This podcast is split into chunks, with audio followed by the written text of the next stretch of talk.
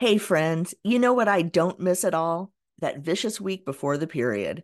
Feeling like I'm ready to crawl out of my skin, irritated by everything and everyone around me, bouncing between cravings for salty foods and sweets and back again.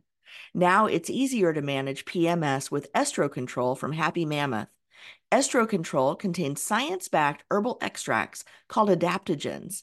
Now, here's the beauty about adaptogens they help the body adapt to any stressors, like the chaotic hormonal changes that happen naturally throughout a menstruating person's life. And the biggest benefit?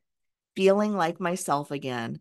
That's what people mention over and over in their reviews. And there are over 17,000 reviews for Happy Mammoth products, including Estro Control. For a limited time, you can get 15% off your entire first order at happymammoth.com. Just use the code CORP, C O R P, at checkout. That's happymammoth.com and use the code CORP for 15% off today. Living Corporate is brought to you by Kanarys. Let me tell you about Kanarys. Kanarys is a tech company formed in 2018 by black founders who experienced inequities in the corporate world like most of us in the workplace. They saw typical diversity initiatives, but knew that to create systemic change, diversity, equity, and inclusion needed to be done differently. They're still ahead of the curve, focusing on the E and the I using a data driven approach. Think canary in the coal mine the name is a nod to the canaries coal miners used to bring into mines to determine if the work environment was safe or undesirable. That's what they do for companies.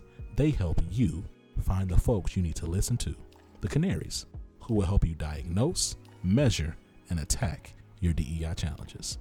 Kanarys has your back. Check them out at www.kanarys.com backslash employer. That's www K A N A R Y S dot com backslash employer. Living Corporate is brought to you by Black Men in Tech. Black Men in Tech's mission is to elevate the voice of black men in the technology space by offering year round engagement opportunities and philanthropic contributions for people in the black community, the neighborhood. In the tech industry, black men regularly struggle to access networking and career advancement opportunities, at Black Men in Tech 2021, they are partnering with their allies to create a safer space where black men can share their experiences authentically. Through this effort, Black Men in Tech hopes to share knowledge that can be used by black attendees to overcome race based obstacles while also offering non black allies the chance to learn how they can be more supportive of their melanated colleagues.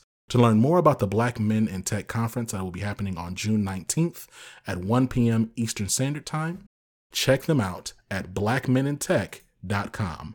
That's B L K M E N I N T E C H dot com. Black Men in Tech.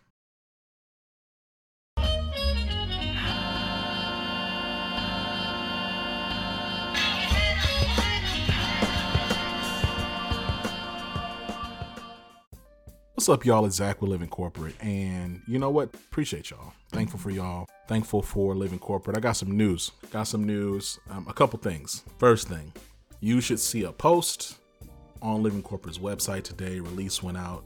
Um, we're actually going to be kicking off a campaign to spotlight some of Pfizer's black executive leaders, to spotlight the work that they're doing internally to create a more equitable and inclusive place to work at Pfizer. But we're also going to be talking about the work they've been doing with this vaccine. I'm really encouraging everybody to get vaccinated. All right, get vaccinated. Uh, more than half a million Americans have passed away related to this uh, virus. So don't think that you're beyond getting sick, right? I know it's easy to not think about dying or to think dying is ridiculous because you've never died before, right? None of us listening to this have ever died before, but it's a real thing. Um, I need you to take it serious. I'm not judging you or attacking you if you don't get vaccinated. I'm just encouraging you to get vaccinated. And I'm excited about this campaign that we're doing. It's going to be six weeks. We're going to spotlight three different leaders. Read more about the campaign on our website, living corporate.com. Um, so yeah, that's announcement number one. Really excited about that. That kicks off next week. So next Tuesday, you will hear and you will see a lot of content and media around, um, you know, the guests that we have and the leaders and the discussions that we're having. So that's the first thing. Second thing, yo, Living Corporate has gone through a whole rebrand. So hopefully you like the new look and the vibe and the feel. We started Living Corporate three years ago, really thinking this would be like a singular podcast, but I always had dreams of it being more. And as you've seen over the last year or so, it's grown into more, right? Like we have multiple podcasts, we have web shows, we have white papers and different brand partnerships that we're doing. We have all types of things that we got going on. We have more coming, right? We have partnerships with LinkedIn, shout out LinkedIn Learning. We have all kinds of stuff popping, right? And so the intention of this rebrand is just to take a look around as we look and we survey what we have going on to make sure that our brand reflects the scale and the complexity of what we're doing. And so thankful um, for the team. Shout out to David Dawkins. Beautiful work as always. Let's see here. Oh, yo, new merch. New merch alert. So, part of that rebrand is merch. I am really excited about the fact that like we're leaning further into what I would categorize as a desire for collective liberation while at work. Everyone does not have to be a revolutionary um, and some type of like freedom fighter in these crazy large scales, but you can be a revolutionary if you seek to pursue living your fullest life and being your fullest self at the workplace you seeking that and seeking your joy in that is revolutionary. And so you're going to see content in our merch that reflects that ethos. And I'm excited about uh, folks checking that out. Make sure you give it a look. Very proud of the design work from our team. I mean, we have more merch coming actually from the break room. We have a lot of stuff coming. I'm just very excited. So this is like you're kind of like we're we're mid year, right? It's June 1st, right? So we're at the middle of the year. This is kind of like my state of the pod address a little bit letting you know what's coming. And I want to be clear like, we're rebranding and we're shifting not only because what we have done, but what we're continuing to do and what's coming down the pipeline. So I'm so excited and just again thankful for the team. Today's podcast, yo, really, really privileged to have Shannon Kelly Ray, ex Amazon, global DEI leader, community uh, leader, grassroots organizer, and um, we talk about these systems around DEI, what liberation looks like, honoring your ancestors and paying homage to your legacy, and really uh, being honest and authentic to where you came from. You know, I, I think it's important, y'all, that like we don't forget that, like where we came from. Honor your legacy, y'all. Like, honor the people that came before you who built and created the foundations that you stand on. It's easy to get caught up in these very linear states and points of view. You're just looking out for your little tribe, or you're just looking out for you, you and yourself. But the truth of the matter is, we are carrying with us centuries of struggle, centuries of joy, centuries of pain, centuries of dreams, right? Some that went fulfilled, some that did not.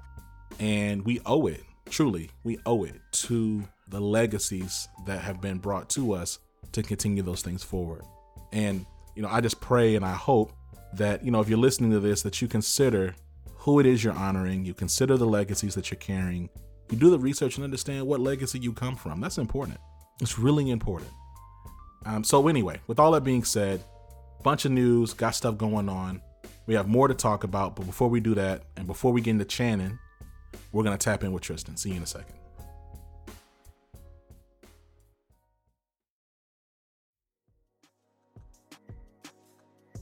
What's going on, Living Corporate? It's Tristan, and I want to thank you for tapping back in with me as I provide some tips and advice for professionals. Today, let's discuss a few communication mistakes to avoid during interviews. Interviews are all about communication, and the way you do it can make or break your chances of landing the job. If you can't confidently convey your talent, accomplishments, and the value you bring to the organization, it won't matter if you happen to be the most qualified candidate. So let's talk about the five communication mistakes you want to try to avoid during interviews. First is your body language showing you're not interested or stressed. Though we don't readily think about it, our body language conveys messages that can make you seem disinterested or unlikable. Avoid things like slouching, fidgeting, crossing your arms, looking up at the clock, or at your phone. Next is being too rehearsed. There is such a thing as being too prepared for an interview. You start to come off as a robot, cold and unlikable. Instead of practicing your answers word for word, write down a few short bullets on things you don't want to forget so you can try to stay in the moment. The third mistake is rambling. Longer is not better when answering interview questions. In fact, it can make your answer less memorable. Try only to share the most important information, making it easier for the hiring manager to remember what you said. The fourth mistake is complaining. You want to stay away from complaining in an interview, no matter how bad your last work situation was. You want to stay away from being negative in an interview in any way, as the interviewer can latch onto that and associate negative thoughts or feelings with you. Instead, work on reframing the experience and speak about it as a learning experience. The last mistake is lying. It's one thing to make something sound good, it's another thing to act like you have a skill or are more experienced than you are. While it may not come back to bite you immediately, believe me, you will have some late nights on YouTube University learning how to do something, or you may end up losing your job. Excellent communication is the key to a successful interview. If you can avoid these mistakes, you're well on your way to landing your next role. This tip was brought to you by Tristan of Layfield Resume Consulting. Check us out on Instagram, Twitter, and Facebook at Layfield Resume, or connect with me, Tristan Layfield, on LinkedIn. At Living Corporate, we often talk about how we as black folks show up at work and how these corporate power structures impact how we show up. But we know when work ends, we come home, log off, and have to show up at home for our families and communities. And as a black man, I often turn to Let's Talk Bruh for the real, honest, and healing conversations on black masculinity, mental health, and patriarchy. Let's Talk Bruh, or LTB, is a platform that creates content around black masculinity and the impact of patriarchy in black communities. In other words, Let's Talk Bruh is having real conversations that black men need to hear and be a part of. Let's Talk Bruh creates interactive, healing, and learning experiences with black men and male socialized folks of all sexual orientations and gender identities. Through their content and community based programs, Let's Talk Bruh seeks to reduce patriarchal violence in our community and provide support to those most impacted by patriarchal violence, specifically black women, girls, femmes, queer, trans, non binary, and gender non conforming people. Tap in at letstalkbruh.com. To be clear, that's let's talk B R U H.com. So, brothers, what are you waiting for? Let's talk, bruh.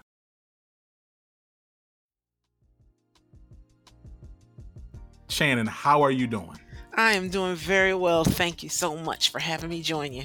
Look, it's an honor to have you. Um, you know, your background is uh, varied and diverse. I want to get right into it. I just want to understand, you know, what led you to D&I D&I work. I uh, started my career as a middle school and high school teacher in Milwaukee, Wisconsin, which is one of the more segregated cities in, in the country. The uh, U.S. Census considers it to be hyper segregated. So it's not just segregated, it's segregated 2.0. And I was working in uh, the public school system and, you know, really worked with kids who did not imagine even as seniors in high school, you know, at the start of their lives, getting ready to graduate and jump out into the world, I asked what I thought, you know, most adults would ask, what are you going to do? Where are you going to go to school? What's next?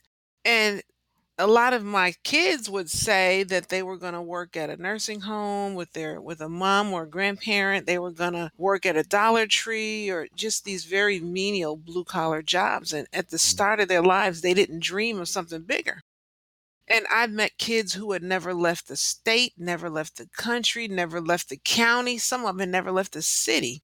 Mm. And it's hard to imagine that you can dream something bigger if you don't even know that there is a whole world out there that you can access. Mm-hmm. And so I wanted to do more to open up the world to kids to be able to dream of what was possible for themselves and systems especially systems that are segregated systems that are designed for for disparities and for disparate impact kids can never fully grasp what's possible for them or their families if it's not just that they can't dream but the systems that they have to operate within actively work against their success Mm-hmm. and so I wanted to get out of the classroom and be involved with organizations that would help change systems so that kids could fully realize everything possible for themselves. So that really led me to the work. It was, you know, leaving the classroom and working for for small nonprofits, working at administrative offices within school districts, working in safety net programs or any programs in the community that would help better position kids. And then I did it long enough that then I was invited to come into organizations and then assume roles like diversity manager. I remember the first opportunity I got someone approached me and, and asked me to be a diversity manager. And the first thing I said was, Well, what is that? Sure, okay, I'll do it. What is that? And they said, all of the community organizing you're doing all over Seattle, we want you to, to come and do that work f- for us. And so I just thought that it was an extension of community organizing. And then all of a sudden it was, you know, this statewide diversity manager role for a social service organization. And then it turned into this national role for an organization uh, advocating for kids. And then it turned into this state level thing working for a governor uh, as his subject matter expert in diversity and equity policy. So then it just kind of grew but at the at the end of the day, when people ask, you know, what is it that you do? How did you start this journey? It was really just to sit down with anybody willing to talk to me to help change systems so that kids and their families, people in the community, could fully appreciate and enjoy what was possible for their lives. You know, it, it's interesting. You talk about community organizing. We're going to get um, further down this interview because I want to, but but I'm really curious about as we think about DEI, Mhm. diversity, equity, inclusion, and we think about it as like an industry. Mhm. What's your perspective on the current state of DEI, and then like where do you see the future of this space going?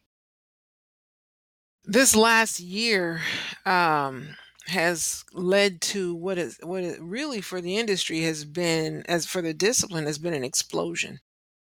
Um, when George Floyd was murdered by the police, every organization, especially corporate America, decided that they had to jump on the track and they were in the race to get to Wokeville. Everybody was in a mad dash to Wokeville. the race to Wokeville. The race to Wokeville. Whether they had the shoes on or not, they didn't care. They were jumping on the track and they were running to the front of the line to get to get to Wokeville. Right. And you know, it's complicated things in that. You know, I always say that there are two kinds of people that do this work. There are the people who have a passion. They don't have any experience in the discipline, but they have a passion and a love for social justice and inclusion and belonging for, for all people. And it's great to engage with people who have a passion, but when you have to sit at the table of leadership to talk about policies, process, and protocol, when you have to talk about systems and organizational de- design and the history of how that informs decision making and the nuance of this work, hmm it takes more than a passion to do it. Yeah. And that leads you to that other body of people, the people who are the professionals in that space who have done this work because you've learned it in classrooms, but not just that you've learned it in a classroom somewhere on a campus somewhere, but that you've done this work for a long time and you know how it works. You know what's around the corner and you know how to go from gaps to goal. You know what the questions are that for those things that you're trying to solve for. hmm And it's not just an HR function. People like to put these roles into an HR function, and HR is where diversity and inclusion goes to die. Organizations are not designed, at least where, where human resources is concerned, systems self-replicate and hr thrives on the on systematic self-replication it is people in people out and human resources exist to protect really their organization or their brand from their people and you have somebody come into my role or to do the work that I do in an organization, and I'm being asked to disrupt what has been long term patterns and practices. Hmm I'm asked to challenge an organization's foundation. And that puts you at the other side sometimes of a goal with human resources. Now, when those things work together and they're partnering appropriately, then it's great when an organization doesn't feel like it's to be protected from its people. But you'll have a lot of leaders that'll hear the conversation that we're having and they'll think that it's ridiculous and they they, they assume that um, this is off the mark that that it's wrong that their hr is not against their people. But the simple fact that more people than not do not feel that there is a culture of psychological safety that they can disagree that they can think outside of the box that they can move outside of the lane that they've been put in that tells you a lot that they're afraid of the organization that they work for, that they work within, whose mission they're trying to advance. How does it look that I'm trying to advance your mission, but I'm terribly afraid to misspeak, to misstep, to act in a way, even when I feel that it's the right thing to do that will hold an organization accountable to their mission, their values, and their true north, that I'm afraid to hold you accountable? That says a lot. So I think that people have to really uh, separate the idea of professionalism and passion and know that they're not the same thing. But there's a role for both. But also that uh, organizations have to be pushed and challenged, and you have to have a, a culture of psychological safety because it's all hands on deck. You know, it's it's interesting, Shannon. You said uh, uh when it comes to that passion piece, you know, I I'm gonna tell you, and you know, I'm gonna tell you something. You've inspired me. I'm gonna talk about why you've inspired me. Well, as we continue this conversation, but you know, living corporate is a, you know, we're a media network. We we we try to tell it as my as my dad would say. We try to tell it like it Ti is, and it's it's been incredible to me to see since the murder of George Floyd how many people have made whole new careers off of quote unquote passion and D&I. Oh yeah, oh yeah there is an explosion of, of different firms that exist today that didn't exist a month ago. There are people who, uh, you know, Joe in the mailroom has opened up a consulting firm. My teacher has started a consulting firm. A social worker has started a consulting firm a communications executive has started a consulting firm. So many people are rushing to the space because when you have organizations, especially, you know, Fortune 100, that have said, we're going to commit $20 million, we're going to commit $50 million, we're going to commit a right. billion dollars, everybody wants that money. They just see the bread.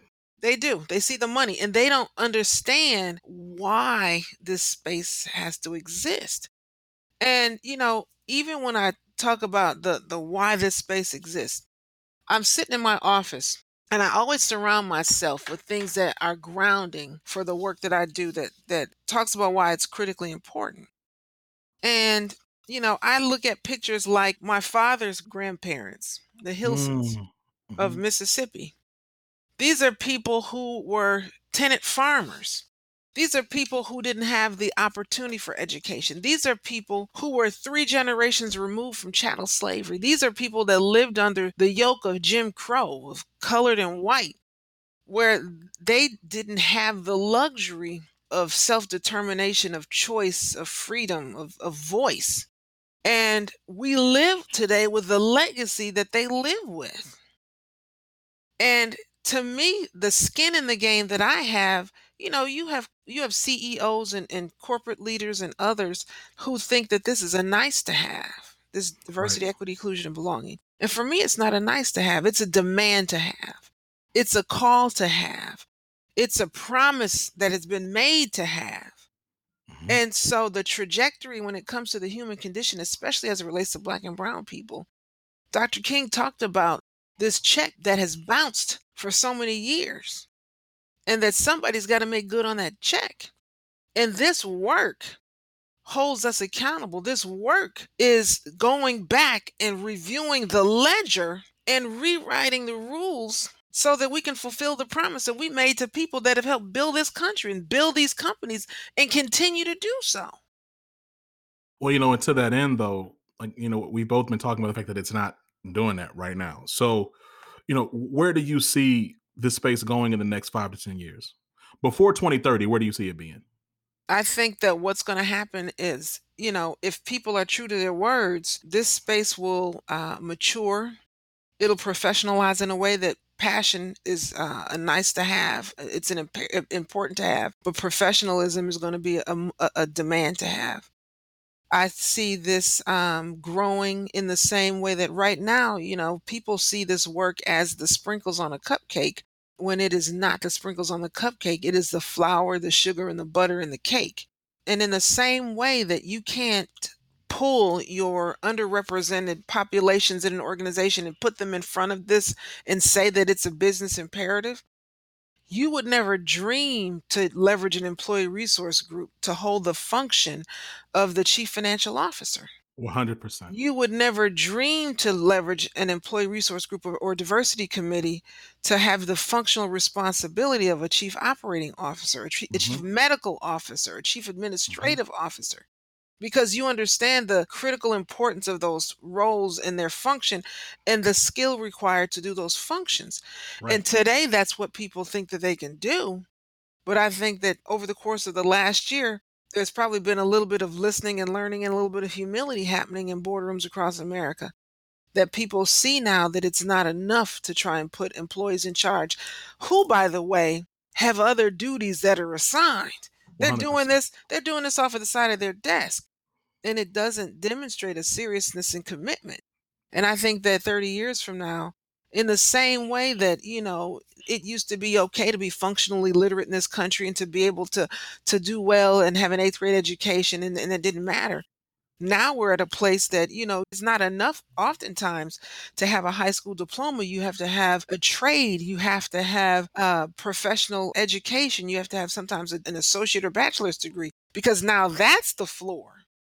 And I think that the floor is going to raise where it comes to this discipline so that people will have a, a, a good understanding and a better appreciation of uh, what it means and that uh, it's it's part of not just human resources but you operationalize it across every business vertical in an organization So so let's let's pivot a little bit and talk about last role. So you know you joined Amazon, you're a global diversity and inclusion leader. Mhm. What led you to take that role?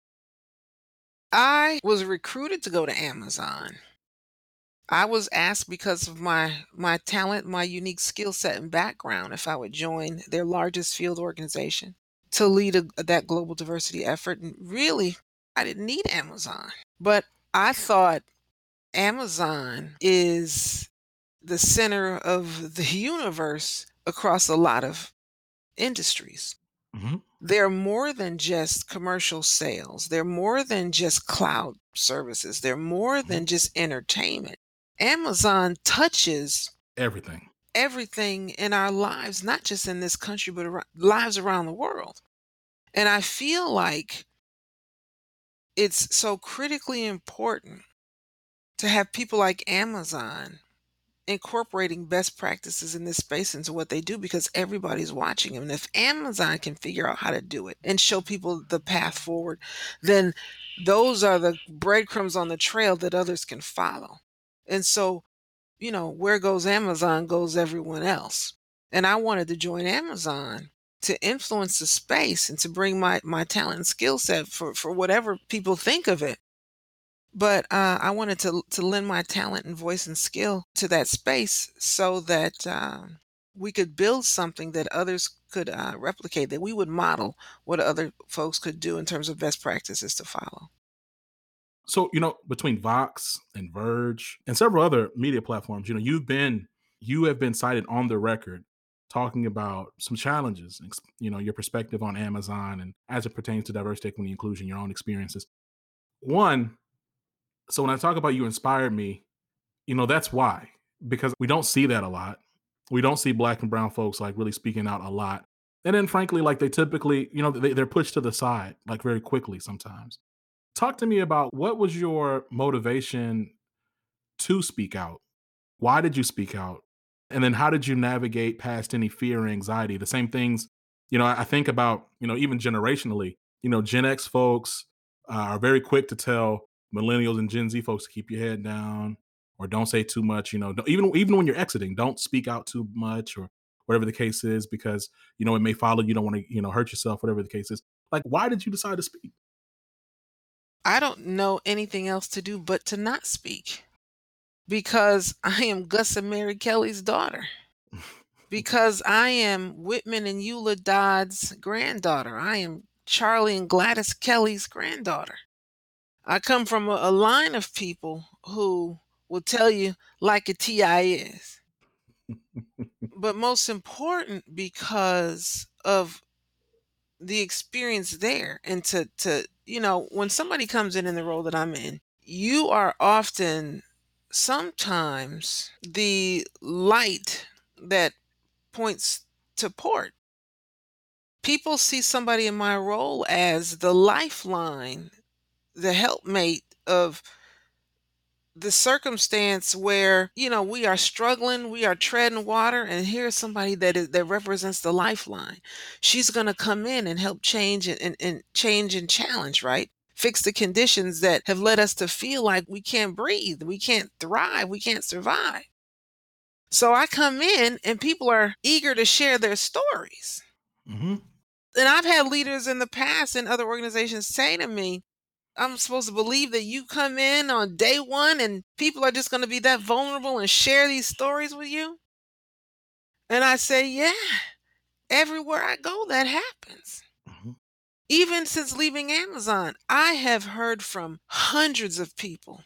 I talk to different people every week now that share stories of heartbreak and pain and heartache. I've heard people talk about being crushed under the weight of stress and have shared, you know, uh, stories of, of having miscarriages behind the stress of Amazon. Mm. I've had people share with me stories of losing hair and losing sleep and having their relationships at home be challenged because of this, the, the, the stress and the anxiety and terror that is the toxicity of, of that place, but not just Amazon, other organizations as well, and not just tech.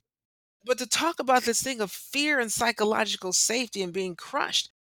And the reason that I do the work that I do is to not be other people's voice, but to create space for their voices. And where they cannot bring their voices in, into the space, then I will share their stories. I listen and learn, and what I do is share the stories. My work is to gather qualitative and quantitative data to hold it up to an organization and say, this is your current state. Now you have to decide what you do from here. We can build the path forward, this journey with these folks forward, because I always say build nothing for them without them. Mm. Build nothing for them without them. What does it look like, Zach, for me to win $20 million and decide I'm going to build a home for you and your family? And I choose the size and the location and the materials and the design and I never sit and have a conversation with you to talk about what it is that you need, want, and desire. Mm. Build nothing for them without them. And so you work with an organization's leader with that data that is qualitative and quantitative, and you build with those people who will inherit that decision making, that will be part of that decision making for what that future state should be. Because remember, the point is that you're supposed to be building it for their for their betterment. Yeah. Can I challenge you with something? Yeah. I'm looking at your background. I don't believe because you started off in, you know, I know it's education, but then then community organizing and community Mhm. organizing work. I don't think that that work squares with the capitalistic and patriarchal and exploitative nature of corporate America. Mhm. And so I challenge that you entering these spaces Mhm. with that ethic Yeah. is created fundamental discord with the white capitalist power structure. Have you thought about that? Like, not using those words, but Yeah. your fundamental profile and how it is philosophically opposed to the work as corporate America often defines it? and there lies the rub. So when I say that I Mm. come in and organizations have charged me, you know, be careful what you ask for. I tell leaders. I sit down at a table and the first thing I say is, Are you really ready to have these conversations? Because be careful what you ask for. Because when that genie's out of the bottle, you can't put the genie back in the bottle. Mhm, Once mhm. you see it, once you see what's behind the curtain, Can't unsee that. you can't unsee it. And so corporate leaders today are saying that they want what I'm what I'm selling. They're saying that for example, black and brown people have not had the opportunity that they deserved that they've always deserved. Women are not having the opportunity they've always deserved. The LGBTQIA plus community is not having the opportunity they've always deserved. And they're saying that more than 400 years ago at our founding, we were built upon a foundation that was for some and not the many, for a few and not all. And they're saying we want to challenge that social contract. And I'm saying, okay, then let's challenge that social contract. And so if that is your foundation and I'm you're asking me to come in and challenge that foundation, Mhm. then let's talk about what that means. Let's talk about how an organization could or should structure itself so that you continue to be a viable organization But how do you do that in order to meet the needs of the whole person? Because an organization's strength is not the widgets and gadgets that they produce, because those are produced by people. The most valuable asset in an organization is its people. Mhm. And so, how can we build an organization that is able to fully leverage its people in the way that people can experience trust, value, and respect? That they feel like they have skin in the game now. That they don't have a renter's mentality in an organization, but an owner's mentality. Mhm. That they don't feel like they're on borrowed time and space in an organization that they're helping to build and grow. And it doesn't mean that everybody's going to be a director, everybody isn't going to be a CEO. But it should mean that when people walk away from that place at the end of their workday, at the end of their duty station, that not only do they feel trust, value, and respect, but they feel like they have a vested interest, that they have a- an opportunity to grow, that they have an opportunity to be able to thrive, that for as much as it means to the stakeholders and, and as much as it means to the owner that holds the, the keys to the kingdom, right? That they feel like they have some ownership stake in that that it's worth their while to be there every day and they do it gladly. And so you can rebuild the foundation. I mean, you know, this country was built on a foundation really of lies. Mhm. So, how do you rebuild the foundation with all people's success and goodwill in mind? You know, and I, I think about, I'm going to go back to this, and I recognize you talk about legacy and family for the rationale of why you spoke up. What do you say, like, to your contemporaries who would say that you being unwise or whatever word they want to use hmm for going on the record and speaking truth to power regarding Amazon, regarding your experience, regarding this industry? Like, what would you say to that? Let me take a half a step back and say it is on the strength of family, on legacy, and really the principles and values that I was raised with that I'd speak up. Hmm And that is because I can't talk to somebody else about allyship if I'm not willing to be an ally. And I I feel like my speaking up is my promise and commitment and my living the promise and commitment to be an ally for all people. And when I see something and I judge it to be wrong, I have to act. You know, one of the more uh, influential people in my my life was the uh, president of Catholic Community Services of Western Washington. Uh, his name was Michael Reichert. And he would say, you know, in accordance with Catholic social teaching, that you have to see, judge, and act. That you see something happening, you have to come to a conclusion and you judge that thing that you see. Is this right or wrong? Is this good or bad uh, or bad? Is this fair or unfair? So you make a judgment. And once you've made the judgment, then you're compelled to act. It's not enough that you see it, you identify it to be wrong. Then what are you going to do about that thing that's wrong? hmm And I feel compelled to then act. And there have been many people that have reached out to me and asked, "Are you okay? Are you good?" You know, you, even when I did the Vox piece, the, the the the folks at Vox wanted to know, "Are you sure?" Because nobody else will speak out. And if nobody speaks out and says that these things are wrong, then it's easy for people to make the case that they're not wrong. hmm It's easy to then make the case. You know, people have have listened to me and, and said, "You can't listen to her.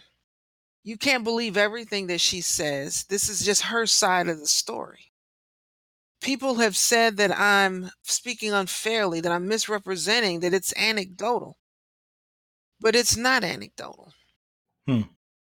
And if there was a real culture of psychological safety, people would tell you what it is that they feel and they, they experience it. You know, the fact that uh, I hear from so many people, but you have to understand that in the uh, disposition of the work that I do, when I survey staffs, 100% of a workforce, these people that say that this is anecdotal, these people in, in, in across the world, across industries, across organizations that think that I don't know, I've got two decades worth of experience talking to all of the staffs in, in, in, many organizations. And I know the data and I know, I know Hmm. how staffs feel. Hmm. So I am that person, I am that chick that a CEO, a future CEO a president, a leader, a director, a governor, whoever. You can peddle that lie to a lot of people, but somebody like me, you can't peddle the lie to because I know the truth. I've done this a long time. And where they've only experienced their staff, I've talked to staffs across the country and across the world in more than 40 states and across this planet. I know the truth of what people feel in these organizations. So when I talk about the culture of psychological safety, and that is the first thing you have to deal with, I say that not because of conjecture, but I say it because of experience, because I know. And so people will say, don't speak up. People will say, you know, don't burn bridges. People will say, you'll never earn money. I will share that even at Amazon with some senior most leaders. I said, I'm going to do for you what other people are afraid to do. I'm going to tell you the truth because I will never be hungry and I'll never be homeless. So I'm going to tell you the truth where other people won't.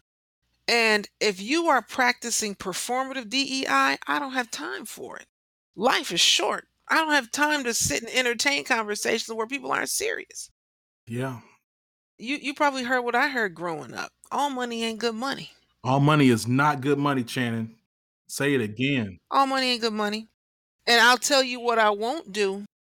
I will not sell short the lives and legacies, the souls and stories of thousands of people, of millions of people that have gone on before. I don't, and it, it doesn't have to be black folks, it doesn't have to be brown folks, it could be poor folks, poor white rural people. I don't care who it is. Mm-hmm.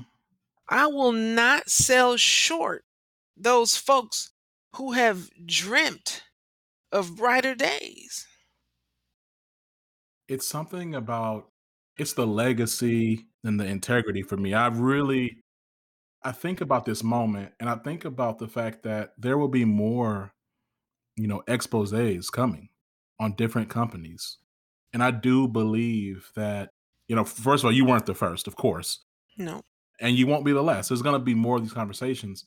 As we talk about this space and we talk about the future of this of DEI, we talk about really the future of work for marginalized people. You know what advice would you would you give to executives who if they came to you and said look i really want to make an impact. I really want to create systemic change what would be the three starting pillars you'd give them? The same one that i give everybody. Number one commitment without resources is a, a dream waiting to be unfulfilled. Mm. you have to staff appropriately and resource appropriately so that you can demonstrate that you're willing to put forward a professional effort and not simply passion. The second thing that I'd say is that leaders have to listen and learn. They have to get out of their own way because to identify the current future state means that you have to hear the stories of clients. You have to hear the stories of community. You have to hear the stories of employees you don't build a solution without collaborating with and, and, and considering those folks that are the end user. Build nothing for them without them. Listen and learn. Use qualitative and quantitative data. And let that thing help you identify the current state and be, be your true north and guide. And then finally, you know, I've pushed Amazon, I push other people on data and transparency because transparency invites accountability you have to make sure that everybody has a role on the organization's journey and whatever that looks like to go forward. Because if you don't hold folks accountable for their contributions to the success toward goals, if it's one person that's responsible, people will say, We hired a diversity officer, we've hired a social impact VP, we, we've hired a, a, a coordinator.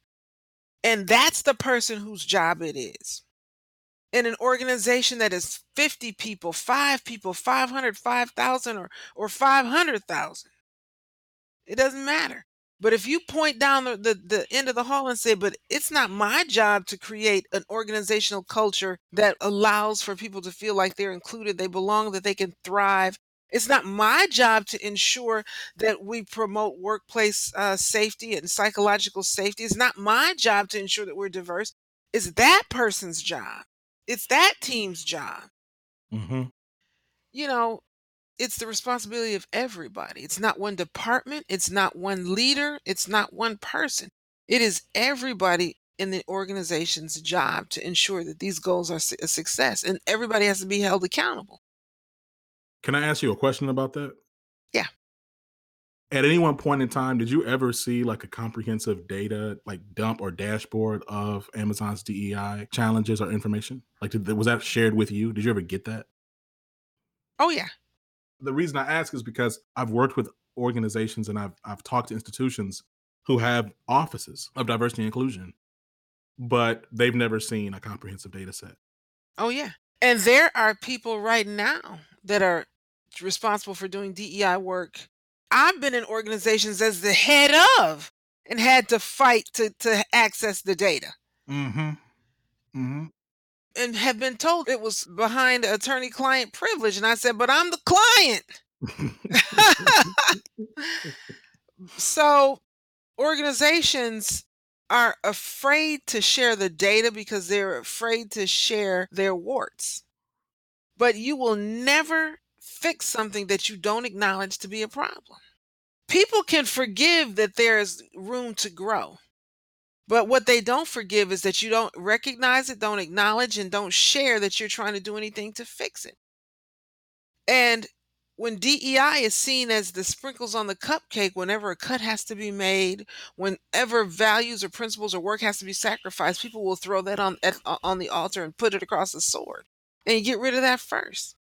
Always, it's always it's always cut first. I remember prior to the murder of George Floyd, there were people I would be talking to who would reach out to Living Corporate or vice versa and ask to work with us. We'd be talking about, and they'd be like, "Hey, you know, we don't really have a budget," or "Well, actually, you know, our department's shrinking." And then, you know, you see a black man murdered in slow motion on Twitter, and all of a sudden, like you said earlier, multi-million dollar commitments just come falling out the sky. Mm-hmm. And then all of a sudden checks rain down upon social justice like organizations. and for a lot of those organizations, they throw the money at it, but don't even turn around and look back to see the impact on the give. Right. And don't care. Right. How do you say that you care when you don't even go back to say, we've given a hundred thousand, we've given a million, we've given 10 million? And you don't even turn around and look back to say, and what has been the fruits of the seeds that we planted with the give? They don't care. That was just the entry fee that they pay in the race to Wokeville. Mm-hmm. I've just been honored so much. Thank you so much for taking the time to be on Living Corporate, Chanin. Uh, we consider you a friend of the show. Uh, we look forward to having you back. Thank you. And um, we'll talk soon. Thank you. I'm always appreciative to be able to, to talk about this issue. And, you know, it, it's bigger than Amazon, it's bigger than corporate America, it's bigger than tech. This is about how every system, how every organization, and really every leader creates space to have these conversations to talk about how we uh, grow and improve communities one organization at a time, and that we can all collectively move in that same direction.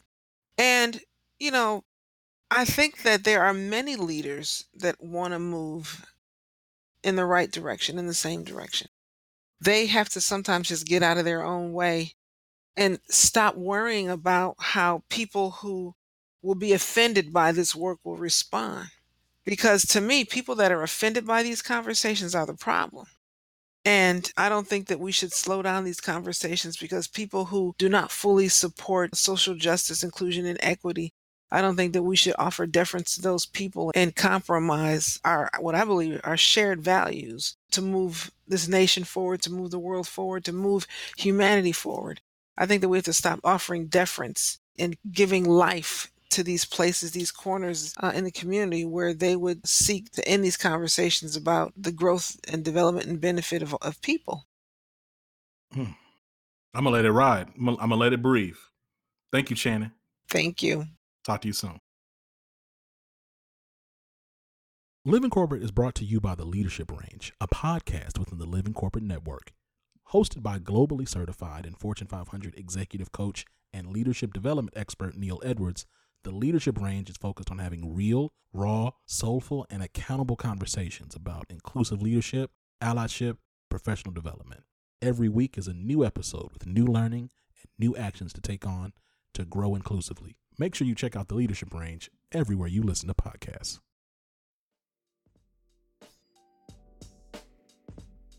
And we're back. Yo, I want to thank Shannon Kelly Ray.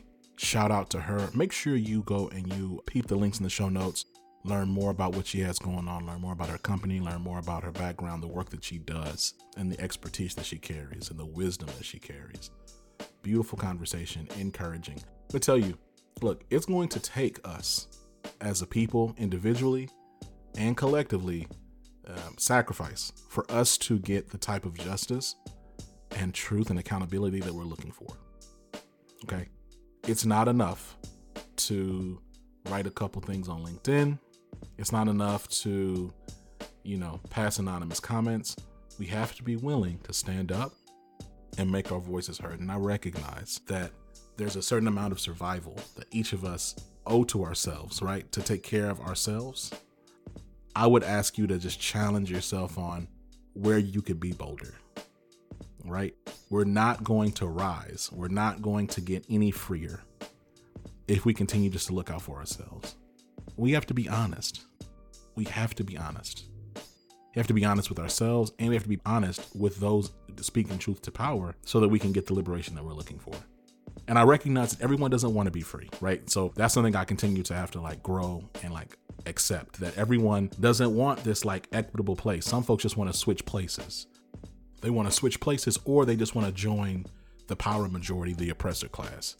For me, where my heart and my passion is, is in truly dismantling systems that create harm for us, right? And so I recognize that media, I truly believe that digital media is the future of empowering the voiceless. And I think we've seen that already through Twitter, through other social media channels. We've seen that I believe that podcasting, I believe that web shows, blogs, that's going to continue to be a medium by which people can speak truth to power. And that's why you see us with Liberated Love Notes, the Leadership Range, See It to Be It, Tap In with Tristan, this show, Real Talk Tuesdays, on the Living Corporate Flagship Pod, the group chat, the break room, the access point, our white papers. Like, that's where we're coming from. Like, that's the idea is we're trying to mobilize and galvanize marginalized folks at the grassroots level to speak truth about the reality of our experiences. The most powerful thing we will always have is our voice.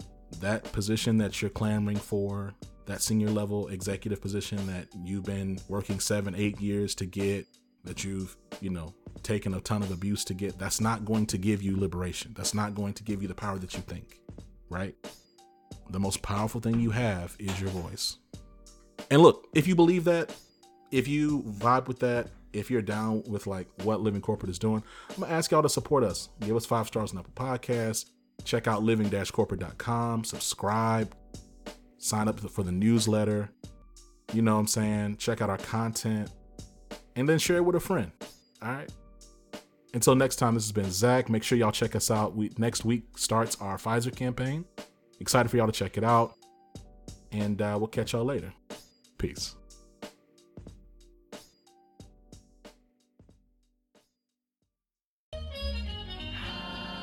Living Corporate is a podcast by Living Corporate LLC. Our logo was designed by David Dawkins. Our theme music was produced by Ken Brown. Additional music production by Antoine Franklin for Musical Elevation. Post production is handled by Jeremy Jackson. Got a topic suggestion? Email us at livingcorporatepodcast at gmail.com. You can find us online on Twitter, Facebook, Instagram, and living-corporate.com. Thanks for listening. Stay tuned.